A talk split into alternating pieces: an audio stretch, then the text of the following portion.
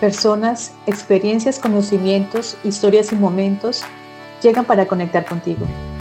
En Yascua no solo queremos llevar alimento que nutra tu cuerpo, también queremos ser un canal para que puedas nutrir tu mente y tu alma. Esperamos que este espacio cumpla este propósito en tu vida. Yo soy Marcela Pinzón y les agradezco por formar parte de esta comunidad. Esto es Yascoa Podcast.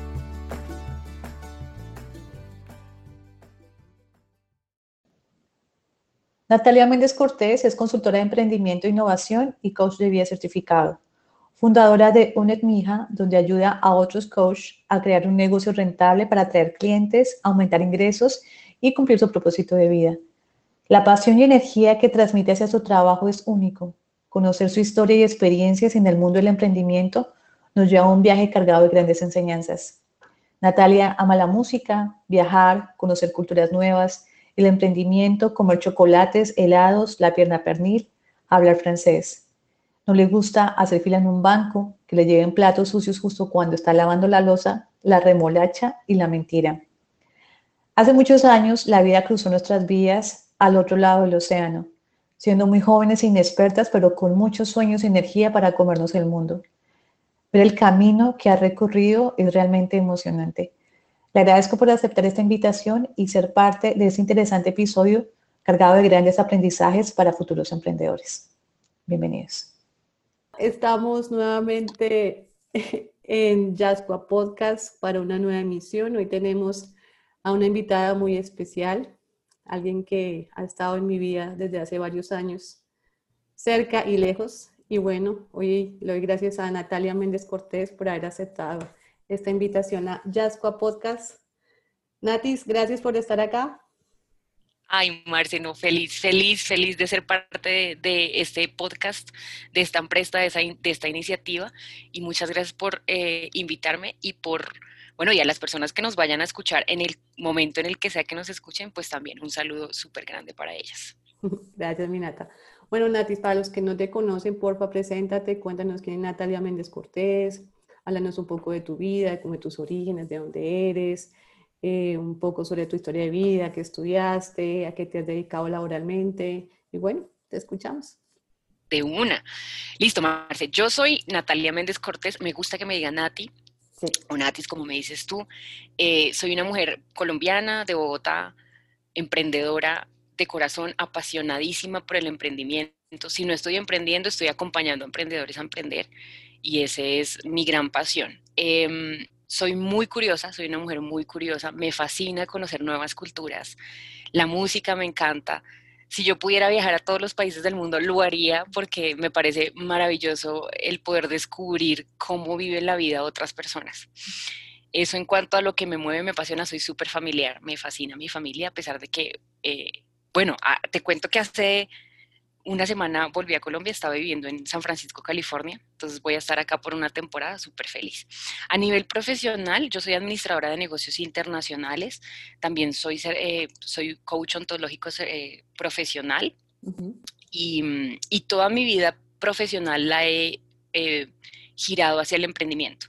¿Eso qué quiere decir? Que desde la consultoría, desde la gestión de proyectos o project management, desde las mentorías, desde ser maestra, todo ha estado relacionado con el emprendimiento y con la innovación.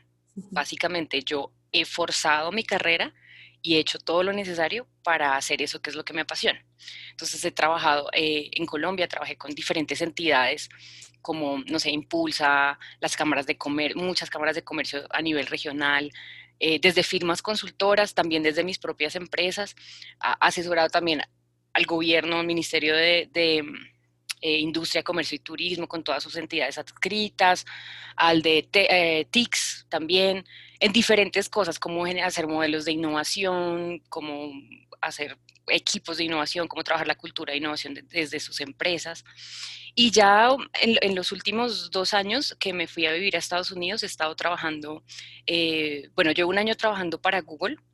Soy allí Customer Success Manager de, de un producto que se llama, se llamaba G Suite y cambió de nombre esta semana y cambiaron las cosas. Ahora se llama Google Workspace y es toda la ofimática eh, en la nube para las empresas, o sea, Gmail, Drive, Sheets, todo eso. Ha sido un sueño, para mí era un sueño trabajar ahí eh, y bueno, lo logré y ahora pues estar desde adentro aprendiendo de una de las empresas más innovadoras y que funciona como una startup o como un emprendimiento, para mí es la locura. También eh, hace tres meses inicié la creación de mi empresa que se llama Own It Mija. Entonces también soy emprendedora y nada, o sea, a mí me encanta trabajar, es, es parte de, es parte de mi pasión, no sé, unos dirán que soy trabajólica, pero a mí me fascina. Y ya eso te cuento, Marcia. Bueno, me interesa mucho la historia de, de Google. ¿Cómo, ¿Cómo fue esa llegada a esta super empresa, el sueño de más de uno, trabajar en una empresa de, de este tipo? ¿Cómo llegaste ahí? Cuéntanos, cuéntanos cómo fue eso.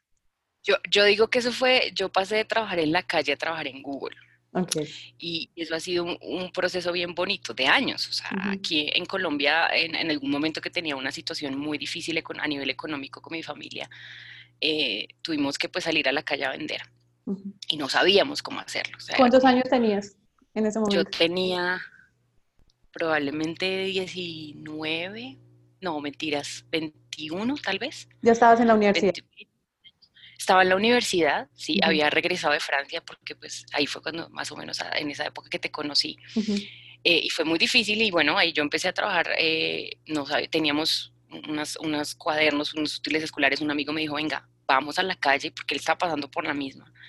Y empezamos a vender y, él me decía, mira, diga si cotizar no es comprar y, y, una cantidad de cosas y yo, y yo al principio pues con mucho pena, no sabía cómo hacerlo, miraba a las otras personas que a veces no vendían nada ni nada. Y bueno, poquito a poco se me fue pasando y ahí le hice y luego salía con mi mamá en un barrio aquí que se llama San Carlos, que queda en la localidad de Tungelito.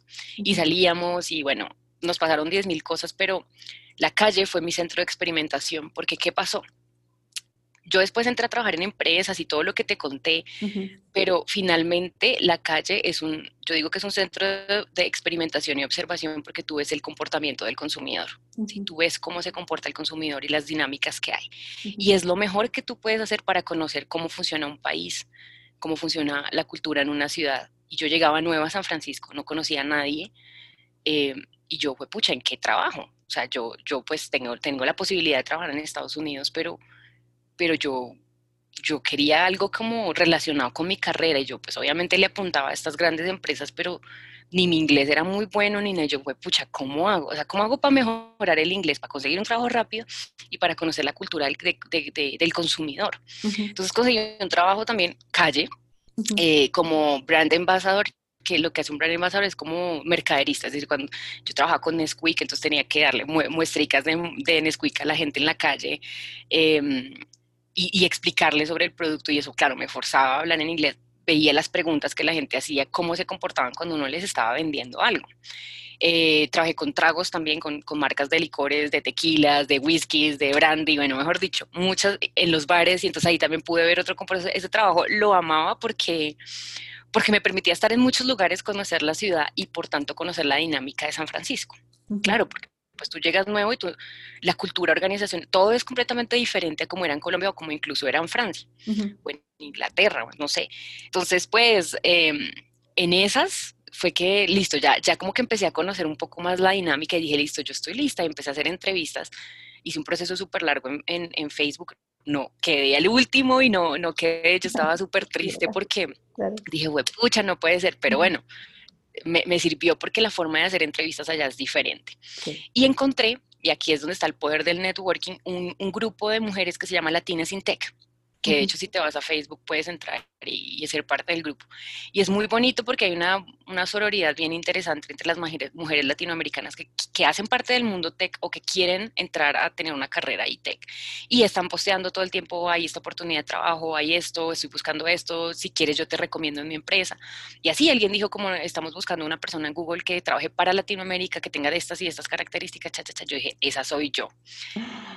Y ya como ya tenía mucha preparación, también entré como en un programa que, que tenía una agencia para inmigrantes de, de, ayudarlo a uno a preparar las entrevistas y todo, y me enseñaron mucho. Entonces yo fui con toda mi actitud, con toda la energía y listo. Le hice, pasé y quedé. Entonces, pues nada, súper contenta. Ya después adentro, pues claro, yo con el inglés, con todo, pero ahí he ido y, me ha ido muy bien. La verdad, ha sido muy bonito trabajar ahí y aprender muchísimo de esta gran empresa. Y esa es la historia un poco larga, pero ahí está. Ay, genial, Nati. Genial, genial. Así es como pasé de trabajar en la calle a trabajar en Google, sí. Bueno, una pregunta obviamente tú llegas con toda la expectativa de, wow, la super empresa, y ya en el momento en que tú entras, esa expectativa es como, o sea, como una bomba, esa expectativa sigue igual de inflada o se rompe.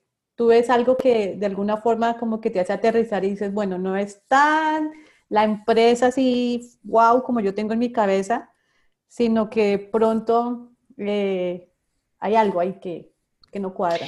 Es una excelente pregunta, es una excelente pregunta porque hay gente que se le desinfla la bomba y hay gente que se le infla la bomba. Exacto. Yo soy de las que se infló la bomba, te voy a explicar por qué. Cuando yo, pues, como siempre he trabajado en el mundo de, innovación, entonces yo conozco las, eh, lo caótico que puede ser un proceso creativo de innovación. ¿sí? Lo que tú ves no es un, no es un resultado de algo Mm, supremamente organizado. Que, tú veas que Google es la empresa fuerte que no, es, no es el resultado de procesos estructurados y súper robustos y como, no sé, como los gobiernos que tú ves que es como, mm, como pesado. No, al contrario, hay mucha ligereza y mucho caos. Se toman decisiones de, de forma muy rápida y eso genera desorden al interior. Yo sabía eso, siempre he estado consciente de eso porque siempre he trabajado especialmente con culturas de innovación. Entonces, yo quería saber cómo era. Y claro, es así, es así, o sea, al interior es, se toma una decisión eh, basada en el consumidor o lo que sea, y se toma una decisión cuando no se tienen las cosas listas. Entonces, eso, eso hace que toda la organización tenga que trabajar muy, muy rápido para adaptarse a, sacar al mercado lo que ya se vendió. Es decir, ya salió algo y, y, bueno, ¿y cómo es esto? Y todavía tenemos muchas preguntas, nadie sabe la respuesta, pero lo hacemos y, lo, y, y Google es experto en eso. Entonces, es, la velocidad tiene un costo la velocidad en la toma de decisiones y en la innovación tiene un costo que es el caos al interior. Eso puede generar, y eso es algo que sucede en cualquier organización que, genera grandes innovaciones, es que empiezan a romperse las cadenas de comunicación porque, pues claro, va tan rápido lo que está saliendo que no todo el mundo en una organización de 5 mil personas, o sea, demasiadas personas, pues no se entera. Entonces, a mí ver esa dinámica me fascina y yo, eh, como vengo de trabajar con muchos emprendimientos y todo, los emprendimientos tienen eso, o sea, que uno, no, uno va haciendo en la marcha y salió esto y uno lo soluciona y vas así rápido. Una persona que viene de una organización que es súper estructurada, súper organizada y todo, que está acostumbrada a un proceso, que A, B, C y, la, y, la, burocracia y todo eso, le cuesta mucho trabajo entrar en la cultura de Google, porque Google es a toda, a toda, a toda máquina y, y, y tú tienes la libertad de proponer y ah, nadie había pensado en esto, listo, hagámosle, Nati, tú, no sé qué, tú, Ale. Yo he tenido posibilidades de, crear cosas para nuestros partners en Latinoamérica y las renovaciones de sus servicios que antes no estaban. Y para mí, tener la oportunidad de crear en una empresa del, tamaño de Google es, una, una, vaina que yo amo. Ahora, eso por el lado de cómo funcionan a nivel organizacional. Eh, y al final todo sale muy bien porque pues obviamente se hace con mucho cuidado de los detalles y el producto es impecable. Pero Ah, bueno, pero no, no, pero sino. Y al otro lado está todo, el, todo lo que te muestran como el marketing, los colores, que las oficinas así, wow, que el columpio, que el rodadero, que... El Walt pues Disney es, laboral. Eso es como un hotel, eso es como un hotel, eso es como un espacio, hay sillas de masajes, hay restaurantes, hay gimnasio. Yo llegaba y yo decía, oh my God, no lo puedo, yo me sentía en Disney, yo me tomaba foto en todo lado, eso, esa decoración, a mí me gusta el diseño mucho y eso diseño de interiores de esas oficinas es espectacular. Yo me sentía literalmente, yo decía, ay Dios mío, ya parezco... No quiero ir a mi casa. No, yo me la pasaba ya y además uno coma y coma y coma. Ahora que estamos en, en, en bueno, pues que nadie puede ir a la oficina, todo el mundo es como extraño la comida, no, pero pues yo creo que todo el mundo ha bajado de peso porque con esa comedera que hay allá. pero sí, así es. es muy chévere. Entonces para ti fue todo lo contrario, o sea, te sentiste inspirada, te sentiste más recargada para, para para, para, para, lo tuyo, para poder... Claro, a mí me encanta, a mí me encanta. Ahora, ¿qué pasa? Ahí no estoy haciendo nada que tenga que ver con emprendimiento. Estoy en el departamento de ventas, que es lo que no te... Hago parte del departamento de ventas, que me sirve mucho. Por eso te decía que pasé a vender en la calle a vender en Google. Y, eso me sirve un montón eh, porque he aprendido mucho para mi propia empresa. Muchas cosas que de pronto no tenía tanta experiencia, entonces eso ha sido maravilloso ver cómo lo hacen en Google y poder hacer copiar algunas cosas para mí misma, em, ha sido súper. No, no te digo que todo es color de rosa. Hay momentos en los que entro ya como en crisis y digo, güey, madre, ¿en qué me metí? O sea, hay, hay días pesados. Por la rutina, por todo, por la repetición de las cosas.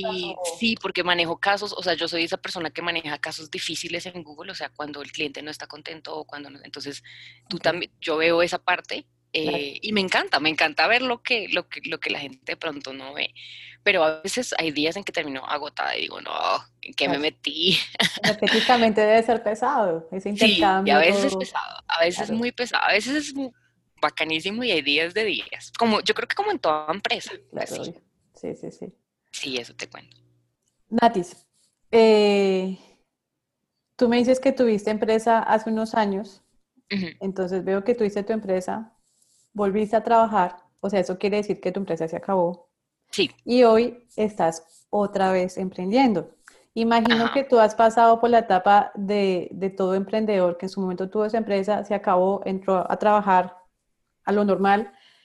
Superar ese miedo, superar, o llámese miedo, trauma, sí, lo que sea, a volver a lanzarse al ruedo. ¿Cómo ha sido para ti ese proceso? De volver a creer en emprender, de volver otra vez a decir, bueno, ya no voy a recibir un salario fijo, ahora otra vez vuelvo a, sí, a, recibir lo mínimo para empezar a construir algo. ¿Cómo hiciste para volver otra vez a emprender? Vale, te cuento que esta es mi eh, tercera, mi cuarta empresa. Esta es mi cuarta empresa. Entonces, la primera fue en la universidad y fue como con mi mamá y un proceso que de hecho fue parte de mi proyecto de grado, precioso, una fundación proyecto Potencial Humano, en donde enseñábamos a los maestros del, del públicos eh, a transformar el estrés negativo en estrés positivo, distrés y eustrés. Maravilloso y todo, sin embargo, pues yo sí quería tener experiencia también eh, laboral, porque claro, tú puedes emprender y, y empiezas a ganar una cantidad de habilidades increíbles como emprendedor, que uno en ese momento en ese momento en el que yo salí de la universidad no, no se veía el emprendedor como se ve hoy, ni había tantas cosas con el emprendedor, ni estaba como esta cultura de los emprendedores, nada. O sea, yo decía como, Dios mío, yo voy a entrar a una empresa y que voy a decir que soy emprendedora, ¿eso quién lo va a valorar? Yo pensaba en ese momento así. Pero bueno, o sea, yo igual lo valoro porque lo amo. Eh, decidimos como pues cerrar porque mi mamá también tuvo otros proyectos y yo tuve otros y, y, y yo quería entrar pues a trabajar Em, empecé a trabajar y empecé a darme cuenta de dinámicas empresariales, o sea, qué sucede al interior de la empresa. A mí me ha gustado, y ahí fue que empecé a entrar en el mundo de la consultoría, porque a mí me ha gustado ver esas dinámicas de cómo funciona dentro de una empresa, pero uno no lo puede, es decir, pues podrías leer muchos libros, ver películas y ver cómo funcionan las empresas desde afuera y desde ahí acompañar a otras empresas. Es posible y es válido, pero nada como vivirlo tú en tu carne propia y cuando hablas, hablas de tu propia experiencia siendo un empleado. Sí. Entonces, yo siempre siento que voy a volver, o sea, yo siempre siento que voy a tener ese diástole y sístole, ese, como ese movimiento de ir y volver entre el emprendimiento y el ser empleado, porque yo siento que el ser empleado te alimenta de las nuevas dinámicas empresariales. Entonces, o sea, un, un, un, o sea, si hacían siendo consultoría dentro de una empresa, porque también hay uno en ese, cuando haces consultoría a veces te vuelves parte de la empresa, depende de la complejidad de un proyecto. Entonces, sí, claro, eh, el, proyecto que más me dolió y, que más em, duro me dio el terminar fue la última empresa que se llamaba Desadaptador, en donde ayudábamos a las empresas a, generar gestión de cambio, hacer tema de gestión de cambio y cultura de innovación. Em, varias fueron las razones por las que decidimos terminar con mi socia. Uno es porque no teníamos una estrategia comercial clara, eh, ni definido un nicho que es una cosa que es clave, eso es súper clave, pero en ese momento no lo veíamos. Entonces, claro, se empiezan a agotar los esfuerzos y como que ya le dábamos y no, y empieza a crearse la necesidad de tengo que pagar eso, tengo que pagarlo, tengo que vivir y no puedo seguir dándole, o sea, no puedo, no puedo, tengo que entrar a trabajar. Entonces, digamos que esa fue una de las que me dolió. Eh, nos estaba yendo bien, pero cuando no hay una estrategia clara, pues, pues es complicado, es muy complicado. Entonces eh, decidimos separar nuestros caminos, somos muy, muy, muy amigas, pero, pero dijimos, no, pues hagámosle y si más adelante la vida nos vuelve a unir, pues de una.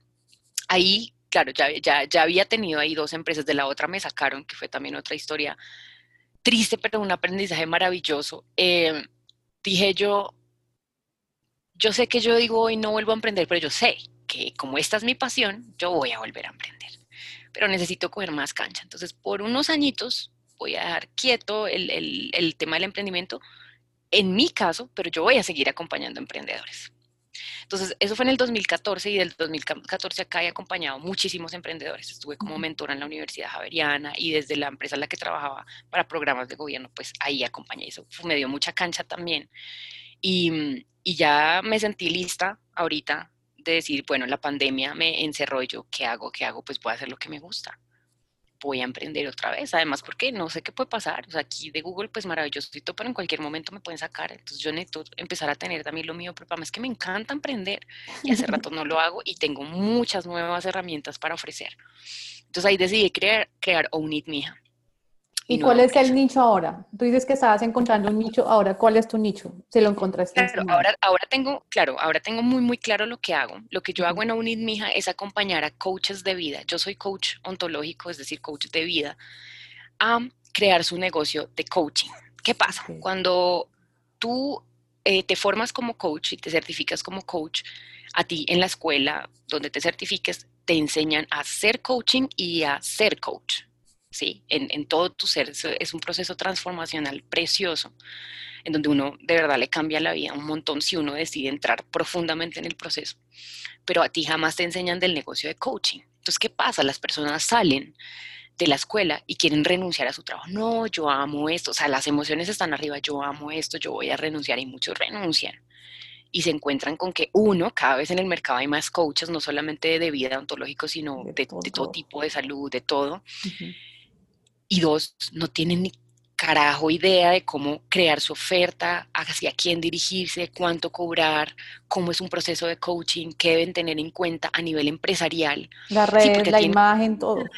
Todo, la, la, la, estrategia de marca, la estrategia de venta, la estrategia, todo, no sabe nada.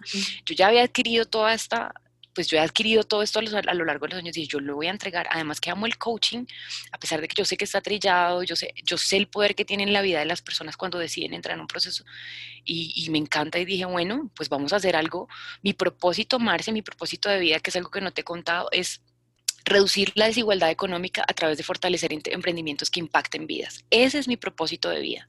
En este momento, el que elegí, el que yo elegí y por el que estoy trabajando. Entonces digo, bueno, si yo voy a acompañar emprendimientos que impacten vidas, pues entonces probablemente no, aunque podría, no voy a asesorar una empresa de buses o no voy a asesorar una empresa de esto. No, yo, yo voy a empezar a hacer mi nicho. Entonces mi nicho está dentro del mundo de los coaches. Em, están los coaches de vida y ya como micronicho me estoy dirigiendo a coaches de vida que, están, que son inmigrantes, que son latinos y que están en otro país. O sea, yo no me dirijo a personas que están en, el mismo país, sino que están en otro país, porque las necesidades y problemas que están teniendo son diferentes a si estuvieran en el mismo país. Entonces, mi, micro, mi micronicho.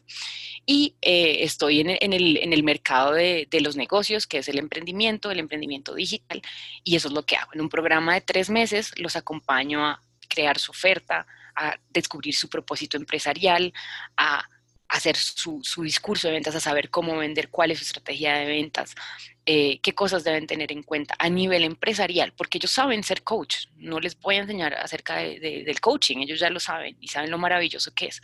Lo que les enseño es acerca del negocio como tal.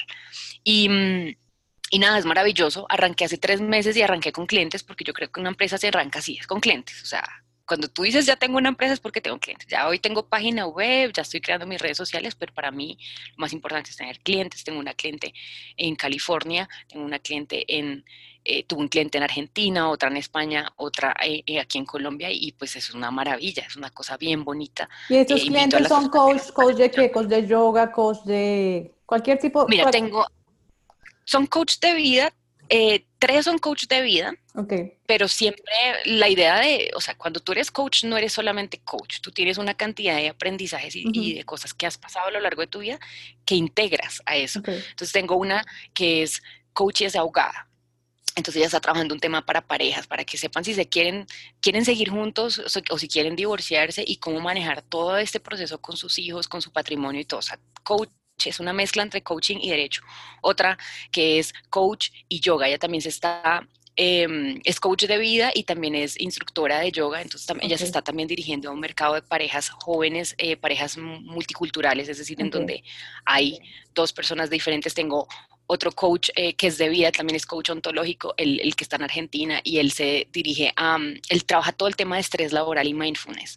Personas que incluso han tenido ataques de pánico o situaciones físicas ya muy duras por el nivel de estrés laboral tan alto y les ayuda a tener una reinvención laboral y profesional. Y otra coach que es ya más ayurveda, ya es consultora de medicina ayurveda, no sé si has escuchado. Entonces, son mis clientes ahorita, no, no es un montón, pero pues bueno, tengo tres meses, o sea, yo siento que, que voy muy bien y bueno, también sigo piloteando cosas. Eso es Ownit Mija. Invito ahora sí todo el mundo que se meta a mi página web, ownitmija.com. Eh, y, y, bueno, esta es la oportunidad de, de mostrar. Eso es mi Marce. Pero entonces, a partir de eso, tú quedas desligada de la consultoría empresarial, por lo menos, digamos yo, Yasco, si yo quisiera buscarte a ti o, o alguien que tenga un emprendimiento que esté arrancando y te quiera buscar, ¿Te podemos buscar? ¿O tú estás claro, me, ya me, pueden buscar. Lo que pasa es que yo sí necesito, eh, claro, y yo acompaño, no creas, muchas personas, eh, amigos y, personas que tienen empresas de otro tipo de la construcción, por ejemplo, de, eh, de, moda, bueno, de otras cosas.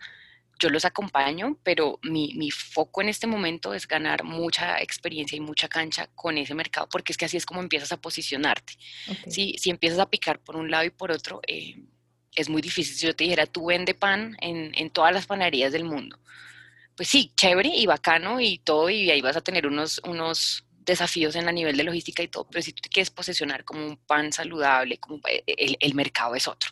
Y tú no vas a querer estar en todos lados, sino que vas a querer estar donde están tus clientes, los que quieren tener una alimentación saludable y todo. Entonces, así me pasa a mí, eh, pero eso no quiere decir que uno no, que uno rechace el resto de cosas, porque no, o sea, todo es aprendizaje y yo finalmente amo acompañar a otras personas. Ok, ok, ok.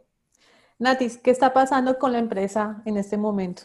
Yo estoy pues mismo por lo que estamos creando en Jasqua, estoy siendo consciente de que las empresas están en un proceso de evolución. Entonces, digamos aquí en Colombia que venimos como con esta carga empresarial tan fuerte, ¿no? Como el patrón, el obrero, como este esquema tan piramidal, ¿sí? Yo siento que ahorita hay un cambio, entonces de pronto tú nos puedas orientar qué está pasando con la empresa o hacia dónde va la, va la empresa. Pues mira, yo lo que veo como tendencia es que va, las empresas van hacia, hacia la conexión y la empatía. Y eso es hacia adentro y hacia afuera. Entonces, antes, por ejemplo, las empresas se vendían de la siguiente manera. Soy el, la empresa de envíos más robusta y voy a hacer que tu paquete llegue a la hora que yo te digo que llegue porque tengo todo el poder para hacerlo. ¿sí? Entonces, es una forma de venderse. Hoy, las empresas ya no, ya no se venden así ni se comunican de esa manera, sino se ponen en los zapatos de sus clientes. Entonces, es, yo sé, si es una empresa de envíos, entonces ahora va a decir, yo sé que esas flores que tu mamá le vas a llevar a tu mamá van a hacer su, vida muy feliz, eh, no la ves hace muchos años y yo estoy aquí para que tú puedas mostrarle el amor a tu madre llevándole esas flores en el momento, en el lugar indicado, cuando tú quieres que ella las reciba y vas a tener tu felicidad es mi felicidad. Entonces eso es como una movida que está empezando a ver en las empresas en donde ya empieza a dejar de ser el yo empresarial a ser el tu cliente. Em, y también a nivel, a, nivel interno empiezan a haber unas, unos esfuerzos, no digo que sea así, pero empiezan a haber unos esfuerzos por los directivos por tener unas organizaciones mucho más horizontales o en donde se preocupan mucho más por el bienestar de los empleados. ¿sí? Es, es lo que está pasando. Entonces, ahorita en Colombia, por ejemplo, se ve esta certificación de empresas social, eh, responsables, no me acuerdo cómo se llama, pero es, viene de las empresas B tipo B, pero ahora hay una certificación específica en Colombia que si tú quieres hacerlo, pues lo puedes hacer. Entonces, eso es una, una movida, eh, tiene sus desafíos porque pues cumplir eso, o sea, cuando el core del negocio es uno y, y, lo que tú quieres hacer otra cosa, a veces unir esas dos cosas es muy diferente, muy difícil. Yo te pongo un ejemplo, yo trabajé en una empresa B de consultoría en donde trabajamos proyectos muy, muy grandes y era súper chévere, el, o sea, el ambiente entre nosotros era lo mejor, mis mejores amigos los conseguí ahí, pero ¿qué pasaba? O sea, teníamos un proyecto en donde nos tocaba trabajar muy duro, porque el cliente era gobierno y pues gobierno es un cliente que es difícil por naturaleza, pero pues aprendes mucho, pues muy difícil. Y nuestro horario normal de oficina era de 9 de la mañana a 5 de la tarde con dos horas de almuerzo, es decir, trabajamos solamente seis horas al día, eso es una maravilla. Pero ¿qué pasa? El cliente te está llamando a las 7. Entonces, por más que la empresa abre la posibilidad de tener prácticas de empresa B, de bienestar que tú puedas tener tiempo, pues no, los clientes no son B. Entonces, a veces se siente un poco la frustración entre lo que hace la empresa y, los clientes o, o, el core del mismo negocio, pues que uno sí, pues, pero pues igual tenemos que vender, no le puedo decir a ah, no, es que yo entro a trabajar a las 9 de la mañana, no, pues es el cliente. ¿Sí? Obviamente sí hay unos límites, pero pues hay cosas que, que no podíamos como negociar. Entonces, pues yo, veo ese esfuerzo, más que, más que, que sea así en este momento, veo el esfuerzo por de las empresas por ofrecer beneficios a sus empleados y eso me parece maravilloso. O sea, y yo admiro mucho a los emprendedores que, y me duele cuando las personas se quejan de lo que las empresas hacen, ay, no, es que no nos dio bono este año.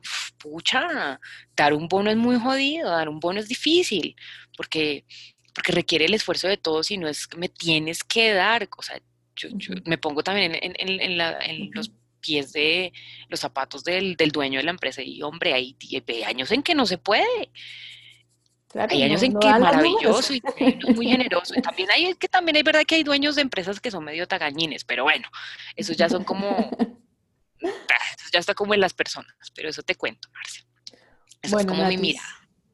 Eh, aparte del emprendimiento, ¿qué más mueve a Natalia? No sé, el arte, la, música. No, no, igual es, su pasión, pero, pero obviamente tú también tienes otros, otros intereses. ¿Qué más te mueve? Ay, sí, Marcia, a mí me encanta la, a mí me encanta la música. De hecho, yo hace muchos años tenía una banda de punk, imagínate, era la baterista. Maniáticas. Maniáticas. ¿Te acuerdas? Ah, sí, en esa época. Y bueno, igual soy, soy muy melómana y, de hecho eso fue otro de mis trabajos en, cuando recién llegué a San Francisco. Cantaba, también canto y cantaba en, una, en, un, en un grupo de cumbias, porque a la gente ya le gusta mucho la ah, cumbia. Y me tocó otra vez sacarla, sacar las, pues, las canciones esas que uno escucha en diciembre en Colombia, pues allá las escuchan todo el año. Entonces yo, uy, Dios mío, Pastor López, acordarme otra vez. y me encanta. Es algo que hago con mucha pasión. Me gusta mucho leer también. Me gusta em, estudiar, la verdad es que yo soy muy curiosa, yo soy muy ñoñita, me gusta mucho estudiar y, ir aprendiendo. Lo que te digo, lo de las culturas me fascina. Si puedo viajar la otra semana, voy a México, estoy súper contenta por eso. obviamente con todas las precauciones, porque pues estamos en, seguimos, tenemos que seguir cuidándonos con respecto a la pandemia, pero, pero imagínate, me encanta conocer las otras culturas, es una pasión que tengo. Amo compartir con mi familia, comer, cocinar, cosas nuevas, cosas raras. Em, últimamente, bueno, últimamente ya hace como dos añitos, me gusta mucho el tema de las plantas, de plantar la lavanda. Mira, hasta tengo un tatuaje de, de plantas y de animales porque me parece una maravilla, me fascina. Eh, pasar tiempo con mi, con mi novio, que mi futuro esposo. Ah, bonita. Lo amo, con él vamos mucho a conciertos, bueno, cuando se podía, ¿no? Ahora es como online ver el concierto y tratar de disfrutarlo de una manera diferente, pero la música me mueve mucho, me encanta. sí, mi Marce. Natis, ¿y cómo fue para ti este periodo de, de pandemia emocionalmente? ¿Cómo, ¿Cómo influyó en tu vida? ¿Qué ha pasado contigo durante estos siete meses? Ay, Marci, pues yo te confieso que al principio yo pensé que todo era una farsa. Al principio yo decía, ah, esto es una farsa, quién sabe qué, algo medio conspiracionista. Igual hay cosas que, sí creo, pero, pero ya después cuando empecé a ver cifras y todo, dije, no, madre, esto está complicado.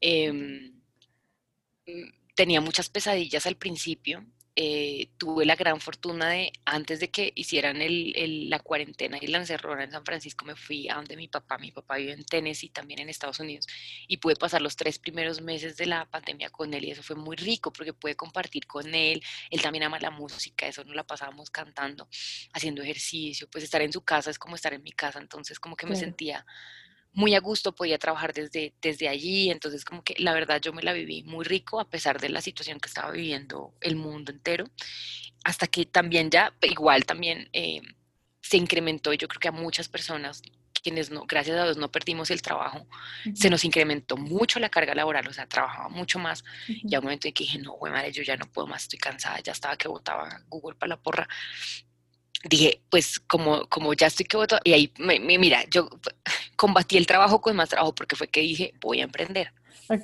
Pero como es mi pasión, entonces como que ya me metía en unir mi hija y se me olvidaba el resto del mundo. Y la verdad es que estos, estos siete meses me la he pasado construyendo la empresa, em, aprendiendo. estoy en, un, en, una escuela también de, de, negocios digitales porque, claro, yo sé el tema, pero siempre me estoy formando. Entonces también estoy estudiando en eso. Eh, tomaba mis clases de canto. Eh, vivía en San Francisco con, un chef. Entonces, muy chévere porque él me enseñaba trucos de cocina, aprendí a hacer muchas cosas que antes no sabía. Entonces estuve cocinando. La verdad me la he vivido muy rico, pues en la medida de lo posible y que gracias a Dios, pues mi salud está bien, eh, la de mi familia también. O sea, bueno, como todo, pero, pero pues la verdad me la he vivido bien, la cuarentena. Ya como que no quiero volver a, a ningún lado. estoy, estoy contenta, ya estoy más cómoda estando en casa. Bueno, y lo que viene, no sabemos qué va a pasar en el futuro, pero igual eh, alrededor se siente mucho miedo, eh, hay, hay mucha dificultad, muchas empresas que quebraron, especialmente en el sector de restauración. Entonces, ¿tú qué le dirías a las personas que te están escuchando como para fortalecerse para lo que viene? ¿Qué les dirías? Yo le diría, yo le diría a las personas que si son personas que nos escuchan en Colombia y en Latinoamérica o personas de, países latinoamericanos, es acuérdense que hemos pasado por peores. Esto no es nada comparado por otros momentos por los que hemos pasado. Y hemos tenido la fuerza y la resiliencia necesaria para salir de ahí.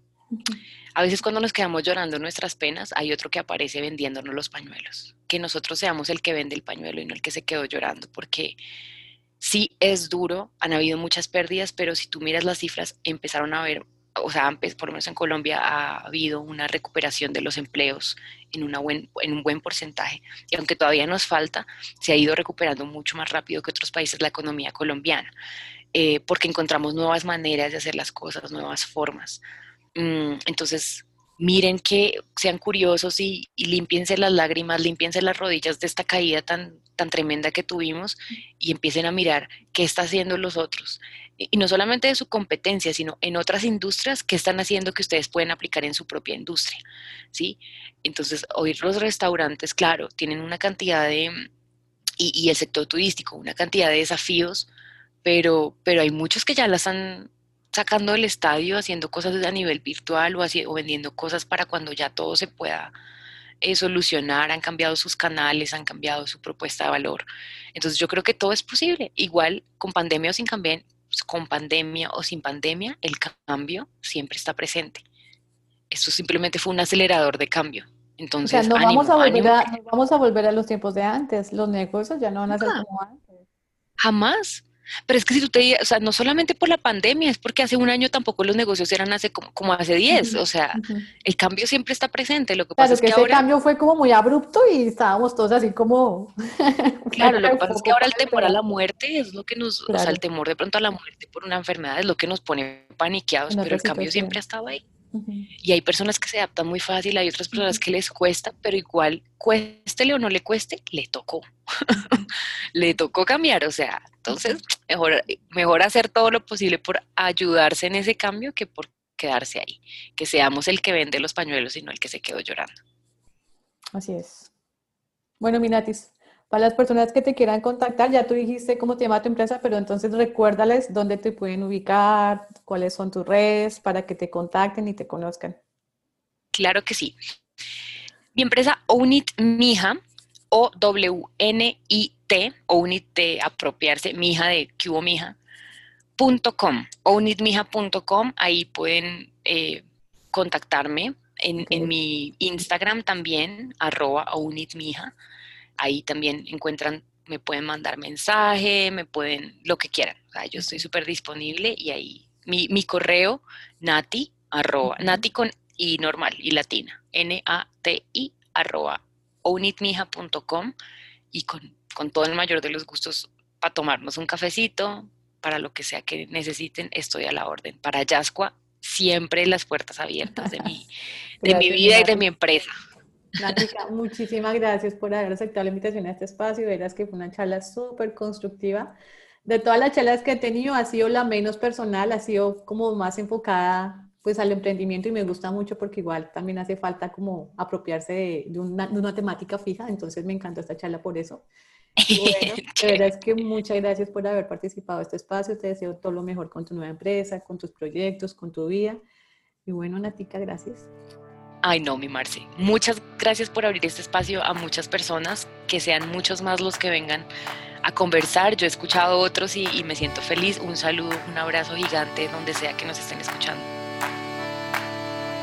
Si te ha gustado este podcast, compártelo. Puede que a esa persona que tienes en mente también le sirva. Si quieres estar atento a todas nuestras novedades y no perderte ninguno de nuestros podcasts, síguenos en redes sociales como arroba Podcast o búscanos en nuestro sitio web www.jaspa.com. Gracias por compartir este espacio con nosotros. Bendiciones.